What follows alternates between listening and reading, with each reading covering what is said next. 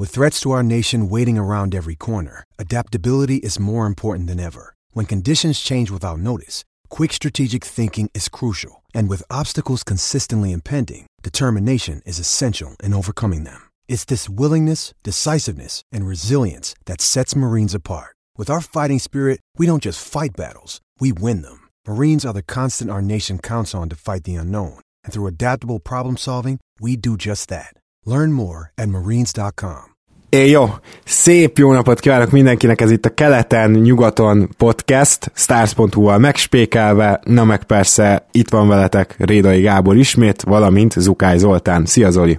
Szia Gábor, örülök, hogy itt lehetek, mint mindig. És a kivételes adás, mert ma nem NBA-ről fogunk beszélni, ugyanis Roger Federer megnyerte a 20. Grand Slamjét, és hát bizonyos következményekkel azért ez a győzelem most már lassan jár. Lehet, hogy olyan következményekkel, amik már eddig is megvoltak, de ezt próbáljuk ma kideríteni. Úgyhogy ma Federer körül fog forogni ez a nem olyan túl hosszú adás. Hát te, Zoli, ott kezdeném, hogy mit éreztél, mert tudom, hogy te is ugye nagyon-nagyon szereted őt, én is. Milyen érzések kavarogtak benned, amikor Csilics ellen 3-2-re egy igazán izgalmas meccsen megnyerte a 20. Grand Slamjét, minden idők most már szerintem kijelenthetjük legnagyobb teniszezője. Érdekes, ne, nem tudom nem kontrasztba állítani a tavalyi Australian Open döntővel, ahol ugye legnagyobb riválisa a Nemezise ellen tudott nyerni szintén 5 szedben. Mondom ezt annak ellenére, hogy bizony idén is azért benne volt a pakliban, hogy Roger vereséget szenvedjen, de mégis nyilván más azért ez a párharc, még úgy is egyébként, hogy volt már ugye egy korábbi Grand Slam döntőjük a tavalyi Wimbledon, szóval mégis más azért, mint egy Rafa elleni. Nagyon örültem nyilván a végén, de nem volt bennem az a nagyon-nagyon ideges druk. A tavalyi döntőt bevallom őszintén nem is tudtam végignézni teljesen, tehát az ötödik szedben úgymond nem mertem oda nézni. Aztán persze utólag megnéztem többször is mindenféle kommentára, még magyar kommentárral is, pedig az nem feltétlenül az én szokásom mostanában. Nagyon örülök nyilván Roger sikerének, és tényleg én, én órákat tudnék beszélni róla a szuperlatívuszokból valószínűleg soha nem kifogyva, de hogy kicsit tényleg ássunk a mélyére, hogy miért is olyan nagy fegyvertény ez. Ez a run, ez, ez a sín, ami most ugye Federer Express rajta van, mit rajta van, hát szágult. Tényleg lehet, hogy olyan sportteljesítmény, amit soha többé nem fogunk látni. Akik ismerik ezt a sportot, akár laikus, akár valamivel hozzáértőbb módon, azok pontosan tudják, hogy amit Rogers csinál, az tényleg legalább annyira természetellenes, mint uh, voltak az 50-es évek végén azok a hihetetlen műtétek, azt hiszem Vladimir Demikov csinált egyet, amikor egy kutya fejet átültetett egy másik állatra. Hát ez kb. annyira természetellenes, amit Roger csinál. Van, egy, van ez az angol száz kifejezés sportban, ugye, ami úgy szó magyarul lefordítva, hogy a 30 rossz oldalán lenni. Ez, ez nem véletlenül került be a sportúságírók, sportriporterek szótárába, és talán semmelyikre nem igaz annyira, mint a, mint a fehér sportra, a teniszre. Miért mondom ezt? Ugye teniszben egy játékos általában 23-24 éves kora körül van a csúcson, illetve akkor kezd belépni ugye a legjobb éveibe, és meglepően rövid peak időszak szokta jellemezni a teniszezőket. Több szakértő van, aki azt mondja, hogy már 26 éves korban kezdenek kifele menni, és mondjuk akkor tetőzik, csúcsosodik a teljesítményük, és 27-től már egy kicsit mennek lefelé. Ugye Roger is egyébként valamennyire ez igaz volt. És általában egy teniszjátékos, azt mondják, 30 környékén már így helyek közgyel kezd tényleg az enyészet áldozatává válni. Drámai hangzik, tudom, de, de modern teniszben egy-két kivételtől eltekintve tényleg ezt szoktunk hozzá, ez volt a sport normája, alapvetése, és akkor jön ez a Manus, aki 35 és most már 36 éves korában megnyer 5 slamből 3-at, úgyhogy a US Open-en egyébként hátsérüléssel bajlódva is bejutott a 8 közé, és ha nincs az a sérülés, ki tudja, hogy ott is mit sikerül összehoznia. És tényleg semmi sem mutatja egyébként jobban azt, hogy, hogy mennyire különleges és természetellenes ez, mint az, hogy Rogert már 2012-ben is szuperlatívuszokkal illettük, amikor Wimbledon-t megnyerte, majdnem 31 évesen. És erre mit csinál? 4-5 éve eltelik, és nyer még hármat. Tehát egészen hihetetlen. Tudod, ki csinált utoljára ilyet? Ken Roswell 1970 71-72-ben erre jön a Svájc, és megcsinálja ezt 2018-ban az önjáró autók korában, szóval egészen hihetetlen. Igen, itt pár megjegyzés. Én azt gondolom, hogy azért fel tudunk egy-két olyan sportot sorolni, ahol még ennél is hamarabb van a Prime, most nem, nem azért, hogy ködözködjek, de nyilván mondjuk az úszás ilyen, illetve a ritmikus sportgimnasztika, viszont ami teniszben nagyon fontos, az az, hogy teljesen más az éljátékosoknak, tényleg a folyamatosan top 10-ben lévő játékosoknak a terhelése, mint mondjuk egy 150-nek a világrangistán, de mint akár egyébként egy 80-nak is. Tehát, hogy ez az, amit nagyon fontos látni, hogy a teniszben egy éljátékosnak elvileg még hamarabb el kéne fáradnia, még hamarabb ki kellene, hogy csavarja őt ez a sportág, mint sem egy olyan valakinek, aki csak mondjuk a top 100-ba tud bekerülni karrierje során. Tehát, Igen, ez pontosan így van, és itt is kell beszélnünk Rogerről, hogy ebben is mennyire különleges, hogy milyen hihetetlen jól megválasztja az ő schedulingját, ugye, ahogy mondani szokták angolul. Tehát ahogy ők összerakják a csapatával az ő évi menetrendjét, az, az egészen hihetetlen,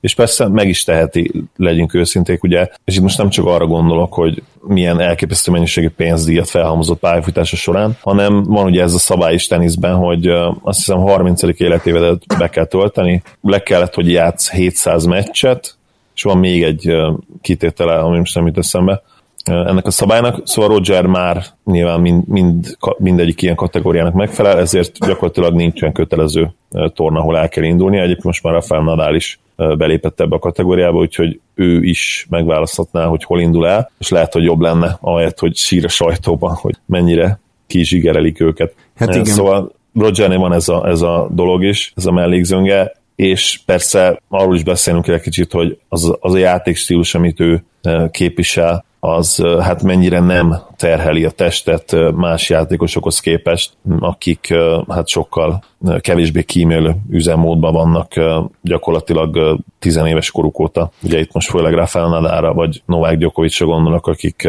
mind a ketten elképesztően fizikális teniszt nyomnak, teljesen más, mint, mint amit Roger.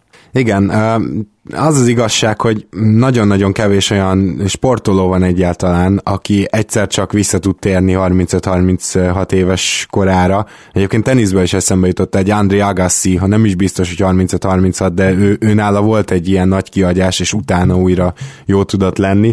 Illetve kerékpárból is tudnék példákat mondani, de, de tényleg rendkívül kevés ilyen van, és ez tovább hangsúlyozza az, hogy Federer azért amikor igazán a prámiába volt, akkor sorra nyerte a Grand Slameket, tehát nem véletlenül jött össze ugye neki ez a 20-as, és nagyon durva elképzelni azt, hogy volt négy év, amíg gyakorlatilag egy Grand Slam-et sem nyert, és ez alatt a négy év alatt, bár egy pár döntő ilyenkor is összejött, de szerintem mindenki már lassan azt mondta, hogy ő már több Grand Slam-et nem fog nyerni, ugye 12-ben nyerte meg Wimbledont, és utána 13, 14, 15, 16 egy darab győzelme nem volt, és nem egyszerűen csak az volt a kihívás, hogy megvárni, amíg a többiek sérülésekkel bajlódnak. Különösen ezért fontos egyébként számomra, hogy a tavalyi évben úgy tért vissza, hogy Nadált négyszer verte, és abból az egyik egy Grand Slam döntő volt. Tehát ez szerintem nagyon fontos, hogy azért nem riválisok nélkül uh, csinálta ezt a menetelést. De másrészt pedig ugye egy picit kénytelen volt ő is reagálni újra egészséges lenni, ebben voltak fél éves kiadások is, ugye pont az említett 16-os évben konkrétan kiadott fél évet, hogy rákészüljön 17-re, de korábban is elkezdte abszolút pihentetni magát, és a másik pedig, amiről már korábban beszéltünk, hogy hát egészen máshogy kezdte el használni a fonákját, egészen bátrabban, valamint azt is gondolom, hogy ebbe a négy évben valószínűleg mentálisan ő fel, felszabadult. És ez is megint csak egy ilyen olyan sportolói nagyság, amire nagyon ritkán ritkán van példa, hogy uh, nyilvánvalóan, ha a világ legjobb, meg vala a legjobb játékosának titulálnak már 20 éves korodban, akkor azért nagyon fájhat az, hogy jönnek egymás után olyan évek, ahol nem tudsz nyerni.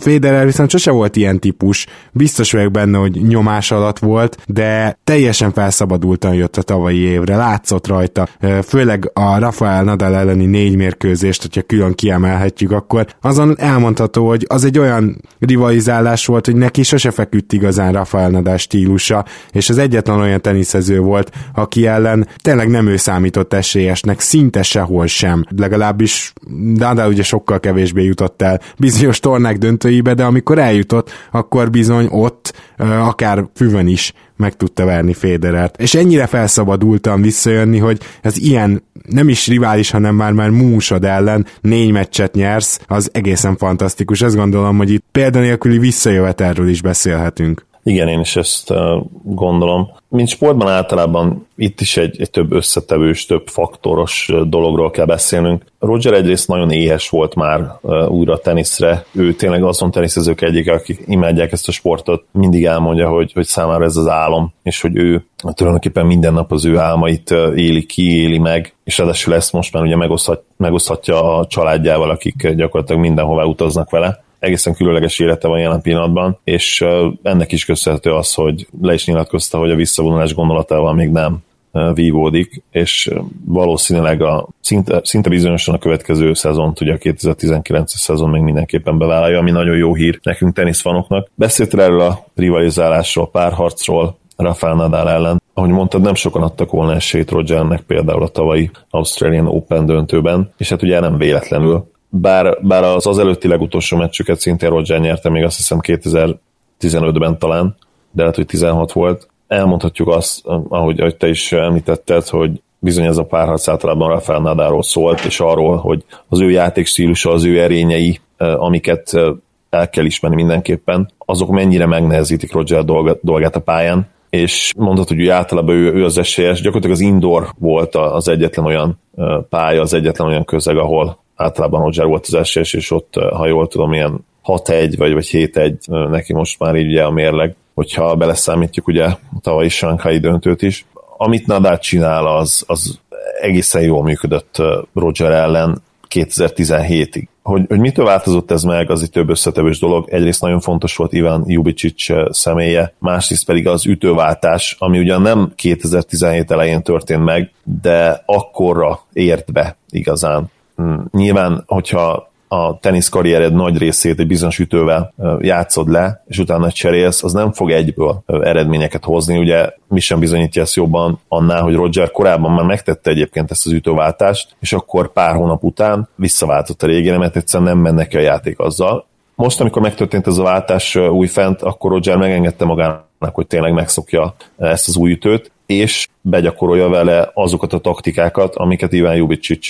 hozott, mutatott meg neki. Persze nyilván Roger Federerről beszélünk, tehát ő ismert ezeket a játékelemeket már korábban is, de nem volt meg az a magabiztosság, amivel használni tudta volna őket, elő tudta volna húzni őket bármikor, és ebben segített neki nagyon sokat Jubicic. Ez nyilván részben mentális, sőt, valószínűleg nagyobb részben mentális dolog egyébként, kell egy bizalom köztük, egy nagyon jó barátság is, és egy nagyon jó edzői kapcsolat, és ezért tudja ezt a fonákot úgy használni, ahogy ma, ami stabilabb, mint, mint pályafutása csúcsán, és ami nagyon-nagyon fontos, hogy a fogadásoknál hatékonyabb.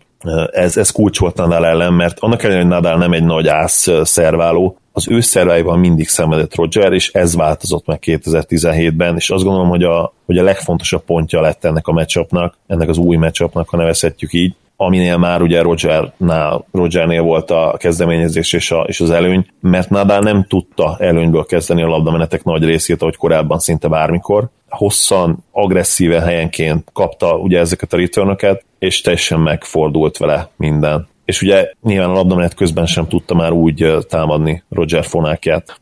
Egyébként még beszéljünk majd szerintem arról, hogy van itt egy másik fontos faktor is a jelenlegi teniszben, amiről beszélnünk kell, és, és nem, ezzel nem kisebbíteni akarom Roger érdemeit, de az az igazság, hogy, hogy a jelenlegi tenisz az nem feltétlenül a legerősebb, ami hát a, a játék színvonalát illeti. Roger nyilván kivételebben, illetve nyilván mondhatjuk ezt Nadára is, aki ugye hát tavaly is azért egészen impozáns módon nyerte meg a Roland Garros. Ők helyenként még mindig közel vannak a legjobbikhoz, de az az igazság, hogy rajtuk kívül ugye sem, Djok, sem Djokovic, sem Murray nincsenek azon a szinten, ugye mindeket, mindeketten sérülésekkel bajlódnak, illetve ami még egy nagy probléma, hogy az utánuk következő generáció az bizony nagyon-nagyon elmarad az ővéktől tehetségben. Ugye nem véletlen, hogy már kaptak is egy ilyen becenevet, ugye ez a Next Gen, már ilyen useless gen, tehát ilyen haszontalan generációnak lett elkönyvelve, ugye ez a Dimitrovék generációja, ahol van egy kivétel szerintem egyébként Juan Martin Del Potro. Én azt gondolom, hogy ő egészen kivételes játékos lett volna, hogyha nincsenek a sérülések. Hát és, és ő nem is a Next Gen igazából, tehát hogy azt is mondhatjuk, hogy ő szinte djokovic egy idős, azt hiszem, tehát hogy az ő generáció. Igen, egyébként olyan 80-89-es talán azt hiszem, vagy 88-as, igen, ebben igazad van, tehát hogy ő még színesítette volna dolgokat, ugye Dimitrov azt hiszem pár évvel fiatalabb, olyan 25-26 körül van. Egyébként nagyon érdekes, hogy ugye beszéltünk arról, hogy egy teniszező 20-as évei közepén van a csúcson, és abból is látszik, hogy valami probléma van jelen pillanatban a tenisszel, hogyha most Rogeréktől eltekintünk, hogy még nincsen olyan Grand Slam győztesünk a férfiaknál, aki a 90-es években született. Tényleg. Ami hihetetlen, mert ha most kiszámolod, tehát aki mondjuk 1990-ben született, az most már lehetne 28 éves is, és nincs egyetlen ilyen játékos sem, aki Grand Slam-et tudott volna nyerni. Nyilván ez a Roger korosztálynak is szól, akik egészen gusztustalan módon domináltak az elmúlt 14 évet. Hát a múltkor néztem a statisztikát, hogy 2004 óta vagy Murray, vagy Djokovic, vagy Nadal, vagy Federer mindig ott volt minden Grand Slam elődöntőjében minimum. Hát ez ilyen, igen. Ráadásul azért azt a elmúlt 14 évet, ezt azért nagyon erős végignézni egy táblázaton. Nekem most itt van előttem, de hát ezt majdnem fejből is fel tudnám sorolni. Szóval hányszor volt szerinted olyan év, hogy egy teniszező mondjuk egy olyan három Grand nyert egy éven belül? Mert azért ez nem, nem egy gyakori dolog, ugye Rod Laver volt az, aki megcsinálta a Grand tehát hogy négyet nyert, de azért nem gyakran nyernek hármat. És az elmúlt 14 évben bizony volt egy pár ilyen.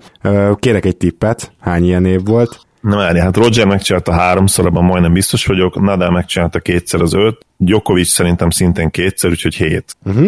Jó, hát uh, Djokovic ezt egyszer csinálta meg, úgyhogy hat, de, de egyébként azt hiszem, hogy elmondhatjuk, hogy ez pontosan megmutatja, hogy miről beszélsz. Tehát az elmúlt tizen Hát hány évből? 2004, tehát akkor még a 2018-at ne vegyük ide, akkor az elmúlt 13 évből 6-szor egy olyan kiemelkedő teniszező volt az adott évben, aki három Grand is megnyert, és szerencsére vagy nem szerencsére, nem tudom, de inkább szerencsére ez nem mindig ugyanaz volt. Úgyhogy ezért is gondolom azt, hogy itt egy egészen elképesztő dominanciáról beszélhetünk, kiemelkedő egyéniségekről, és ebben a korban lett a legjobb, vagy lesz a legjobb Roger Federer. Nekem ez nagyon sokat számít, bevallom őszintén, mert hogyha jobban megnézzük, akkor itt nem csak Rafael Nadal, aki lehet, hogy minden idők második legjobb játékosa, hanem ott volt egy Djokovic, aki igaz, hogy ő rá sokkal jobban jellemző volt az, hogy volt az a bizonyos prámia, amit te elmondtál, ami a teniszezőknél van, de ő, amikor jó volt, akkor azt mondom neked, hogy egy olyan hat éven belül megnyerte a 12 Grand Slam-jéből tizet.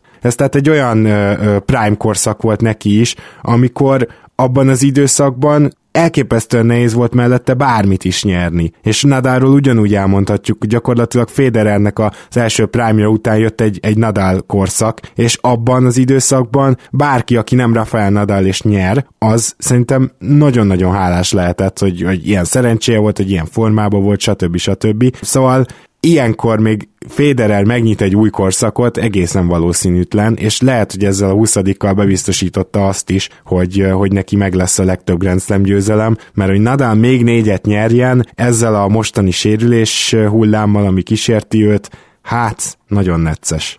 Valamennyi esély nyilván van rá, azért, mert annyira különleges ős alakon tényleg, tehát uh, amikor ő fit és egészséges, akkor gyakorlatilag behúzhatjuk neki a Roland garros Ez azért semmelyik másik játékosról nem igaz, semmelyik másik Grand Slam tekintetében sem, még Rogerről sem, ugye Wimbledonban, bár ott azért egy ilyen, azt mondom, hogy ilyen 70%-a annak a esélynek megvan, mint ami ugye Nadalnál és a, és a Garosznál jelen van. Nagyon érdekes, amit mondtál, és azt mond, mondatja velem abszolút, hogy az elmúlt mondjuk azt, hogy 10-12-13 évet tenisznek valószínűleg a legerősebb, ami, ami valaha volt a modern érában mindenképpen azt gondolom. És tényleg fontos azt Rogerni megemlíteni, hogy azok a negatív dolgok, amiket ugye, hát nem, nem feltétlenül csak a héterek, de mondjuk a kritikusok találtak vele szemben, és érvként használták, azok most már semmisé váltak egyértelműen hiszen tavalyi döntőben például egy teljesen egészséges Rafael Nadal győzött le, úgyhogy valóban senki nem adott volna egy fabotkát sem az esélyeiért előzetesen, még talán a legnagyobb Roger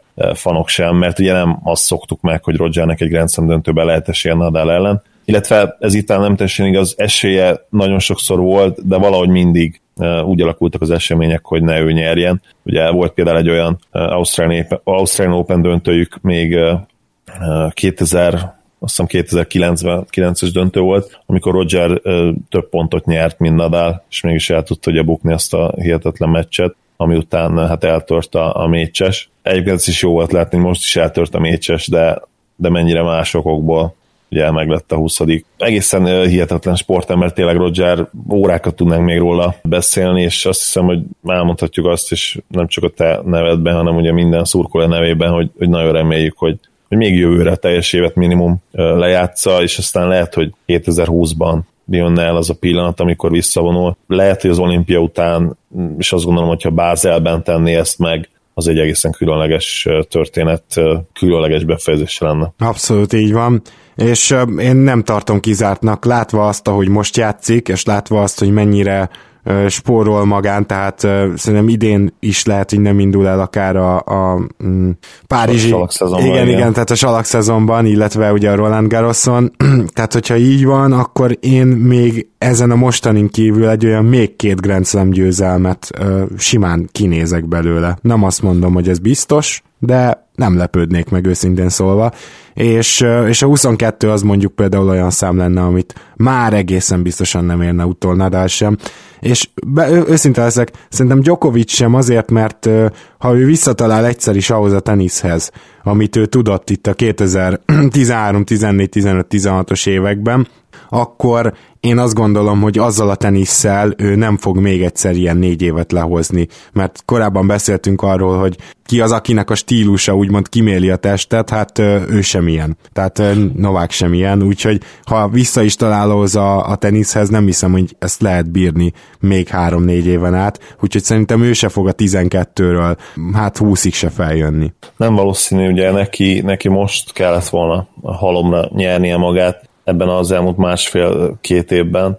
akkor lehetett volna még, meg esély, főleg azért, mert ugye akkor Roger-től elvette volna valószínűleg ezt a, ha nem is mind a hármat, de mondjuk két Grand Slam-et elvehetett volna tőle, és akkor teljesen másképp nézik ez az egész versenyfutás. Valószínűleg akkor ők nagyon há, ők hárman közel lennének egymáshoz. Ez jelen pillanatban nincs így, ugye Roger kicsit most elszaladt. Na de hát én azért tényleg nem írnám még le, mert a Garrison tényleg annyira hihetetlenül domináns, hogy azt nem tudom elképzelni, hogy ne nyerjen még minimum kettőt, de az szinte biztos, hogyha közel akar kerülni a 20-hoz, vagy akár beállítani, akkor muszáj lesz egyszerűen vagy nyernie még egy US Open-t, és esetleg még egy Wimbledon-t, vagy egy Australian Open-t most már, és valószínűleg egy-egy kellene, tehát még egy US Open, és még egy Australian Open szinte bizonyosan kellene neki ahhoz, hogy, hogy legyen esélye beállítani vagy megdönteni Roger rekordját. Hát igen, csak ugye Nadalnak az a nagy tragédiája, hogy az Australian Open az nagyon nem az ő pályája. Ugye egyetlen Most már nem, ugye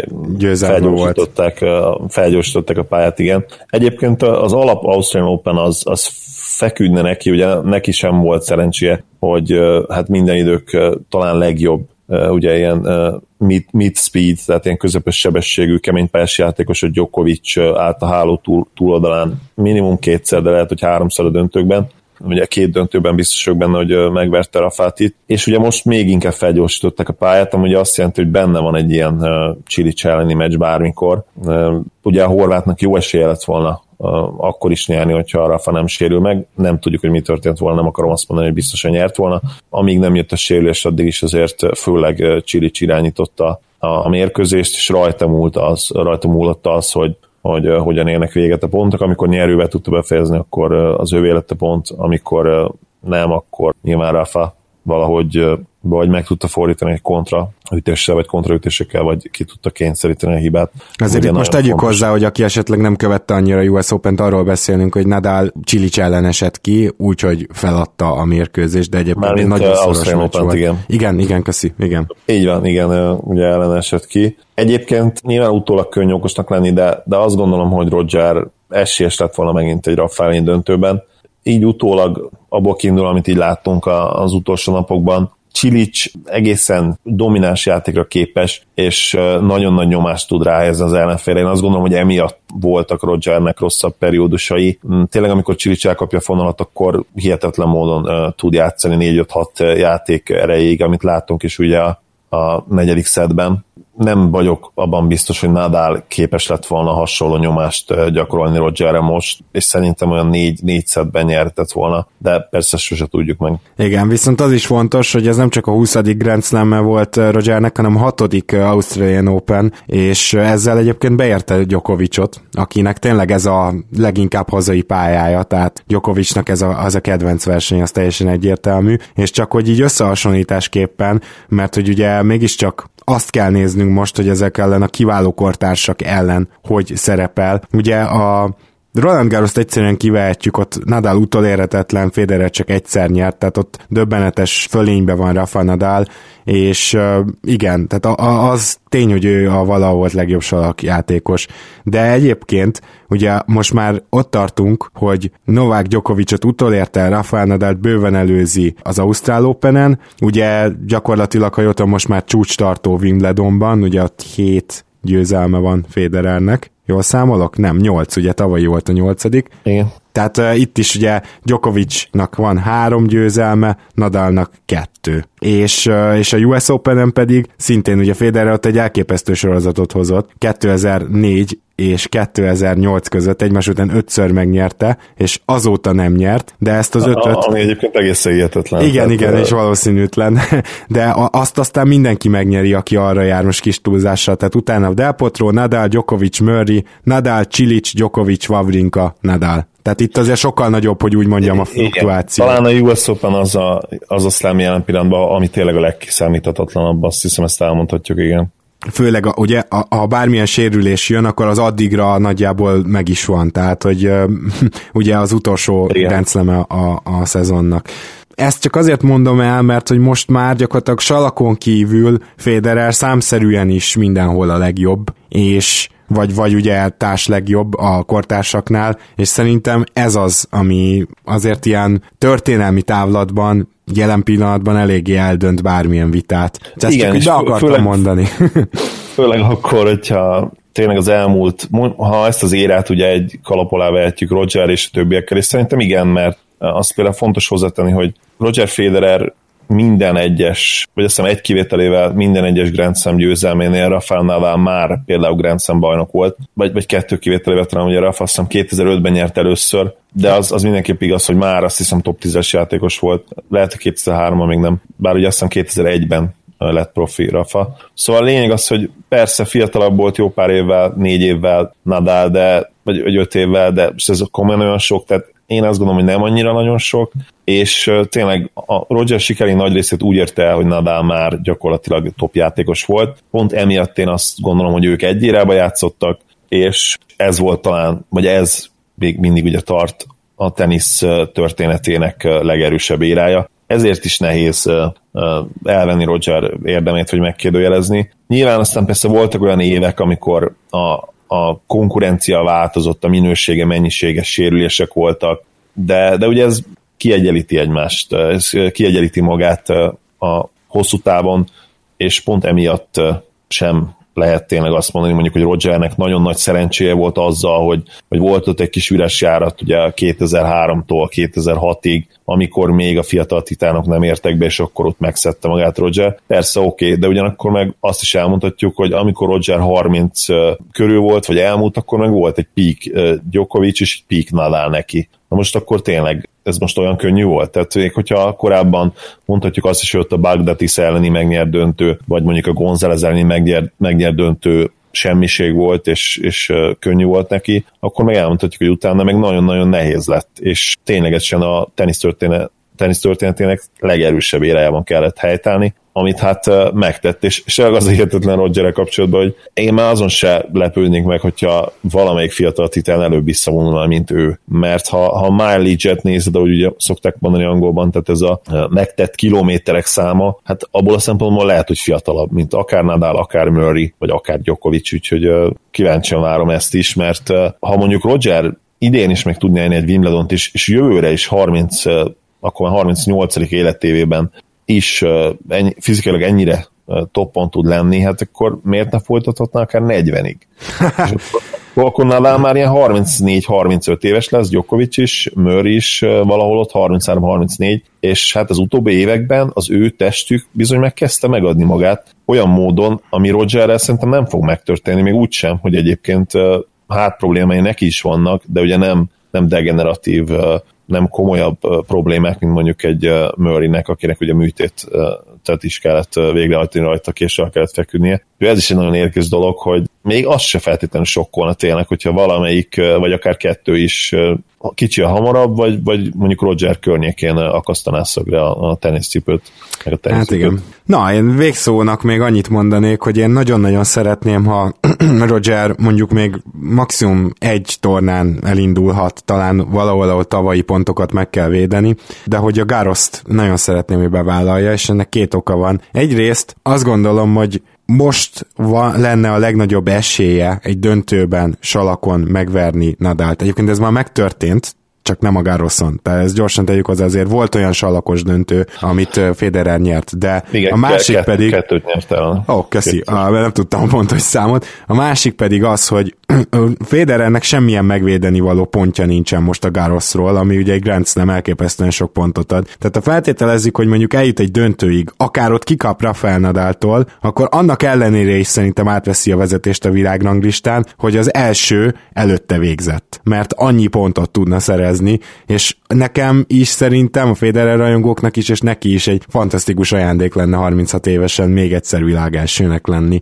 És egy Garros indulással, hogyha döntőbe jut, akkor szerintem az automatikusan megvan, annyi pontot szerezne. Uh, igazából meg lehet már világelsőség bőven a Garros előtt is. Ugye most például annyi kellene neki, hogy most lesz Rotterdamban egy verseny, majd azt pár hét múlva. Ha ott elindulna, jó esélye meg is lenne a világelsőség. Ugye 150 ponttal most lemaradva, ami gyakorlatilag semmi. Ugye itt a problémás az, hogy Indian Wellsbe is, és Miami-ba is ugye majd, tehát hogyha nyilván feltételezzük azt, hogy nem indul Rotterdamban, mert miért indulna, az ugye nagyon ilyen hát gyanús lenne. Nem, azt gondolom, hogy nem így akar világásra lenni, szóval el, el fog indulni a két Masters-en jó esélye. Nem tudjuk, hogy ott például Nadal elindul tehát lehet, hogy ugye ő is döntőzött mind a két tornán, úgyhogy az nagyon érdekes lehet még, mert ott például Roger, ugye nagyon gyenge vagyok matekból, tudjátok, lehet, hogy úgy is világásra lehetne, hogyha nem feltétlenül védené meg a, a címét, mert ugye ha Nadal nem indul, akkor neki gyakorlatilag kiesik az összes pont, ami ugye két döntő pont, ami nagyon sok összességében, úgyhogy hát érdekes lesz ez a, a, a helyzet. Szerintem világású lehet ő még a Gárosz előtt is akár. És a Gárosz indulásra kapcsolatban az a véleményem, hogy én csak akkor indulnék valószínűleg, hogyha Nadal nem, nem játszana. Megmondom miért, mert Roger simán bejuthatna egy döntőbe most, de, de ott szerintem nem lenne esélye Rafael Nadal ellen, tehát az egy olyan különleges terep a spanyolnak, ami, ami hát ilyen, tényleg ilyen legyőzhetetlen legyőzhetetlen aurát kreál, és ez az aura, ez, ez tényleg létezik, ez játéktudásban, habitusban. Őt tényleg erre találták ki salakra, amellett, hogy nyilván egyébként is kiváló játékos, ugye hát minden szlemet megnyerte a Garoszon kívül is legalább egyszer, de, de salakon ő tényleg egy teljesen más entitás, teljesen más teremtmény, úgyhogy őt, őt ott szerintem nem nagyon lehet megverni, ha csak nem egészséges, bocsánat, ha csak nem sérült éppen. És amit kockáztatna Roger ezzel, ha ott elindulna, és bejutna a döntőbe, az a jelen pillanatban egyértelműen meglévő fölény, ami Nadállal szemben van, mind játékban, mind pedig azt gondolom mentálisan, és ezt szerintem el kéne tenni a talomba és, és tartalékolni, mert jó eséllyel összefutnak még majd máshol, akár Wimbledoni döntőben is, ahol nagy szükség lehet rá, mert Nadal meglepően jó egyébként Wimbledonban is érdekes módon a játék stílus alapján nem feltétlenül kell annyira jónak lennie, de más már az a Wimbledon egy gyep, mint egykoron volt, vagy lehet, hogy inkább főleg a, a, az a réteg, amit ugye alátesznek, és kicsit valahol ilyen nem azt mondom, hogy úgy játszik a pálya, olyan tulajdonságai vannak, mint egy salakversenynek, mert az túlzás lenne, de inkább ilyen kemény pályára hasonlít, és nagyon magas felpattannak a labdák is, ami fűvel nem kell, hogy megtörténjen. Úgyhogy én, én nem kockáztatnám meg ezt a jelen pillanatban meglévő fölényt, és, és valószínűleg skippelném a Roland Garrost. mondom kivétel akkor, hogyha Nadal nem indul, de ha meg nem indul Nadal és Roger elindul, akkor az meg eléggé visszás, úgyhogy az lenne az igazán bedesz dolog Roger-től, hogyha nem indul Nadal, és annak ellenére sem indul ő se, az tényleg egy ilyen, úgymond ilyen erő demonstráció lenne, és megmutatná azt, hogy ő nem akar minden áron Garoszt nyerni már megvan neki az egy, ő azokra a versenyekre koncentrál, ami neki nagyon jó, és Wimbledoni, egy hosszabb Wimbledoni felkészüléssel idén is meg akarja célozni azt a trófeát, és mindent abba fektet bele. Úgyhogy ez, ez egy ilyen jelzés lenne a, a riválisok felé szerintem. Na hát akkor mi teljesen más, más szeretnénk a szezontól, és hamarosan kiderül, hogy melyikünk álma válik valóra. Minden esetre köszönjük szépen, hogy velem voltatok és végighallgattatok. Ez volt a kis tenisz podcastünk, a régóta ígért Federer Extra, és akkor jövünk hamarosan NBA-vel, illetve, mint tudjátok, azért nem lesznek gyakoriak ezek a kis kilengések, de akit ez esetleg nem érdekelt, az valószínűleg ez már nem is hallgatja ezeket a záró gondolatokat. Akit meg érdekelt, attól meg természetesen várjuk a visszajelzéseket. Köszönjük szépen, hogy itt voltatok, köszönöm Zoli, te is, hogy itt voltál. Köszönöm, hogy itt lettem, és köszönöm nektek, hogy meghallgattatok ezt a mai különleges adást. Sziasztok! Sziasztok! Ha más podcastekre is kíváncsi vagy, hallgassd meg a Béton műsor ajánlóját. El tudod képzelni, hogy a podcastet, amit éppen most hallgattál, fél év múlva már a mesterséges intelligencia generálja? Mi sem. De ha érdekel, eljötte már a gépek lázadása. Hallgass bele az Embertelen podcastbe. Orsós Lajos vagyok, a műsor házigazdája. Egyelőre még élőben. Egyelőre. Fedezzük fel együtt, hogyan ismerkedik, randizik, mesél és vitatkozik Betty és Péter, két teljesen mesterséges intelligencia. Lajos, a podcast címét mond még egyszer, Léci. Oké. Okay. Embertelen podcast. Ez a műsor a Béton közösség tagja.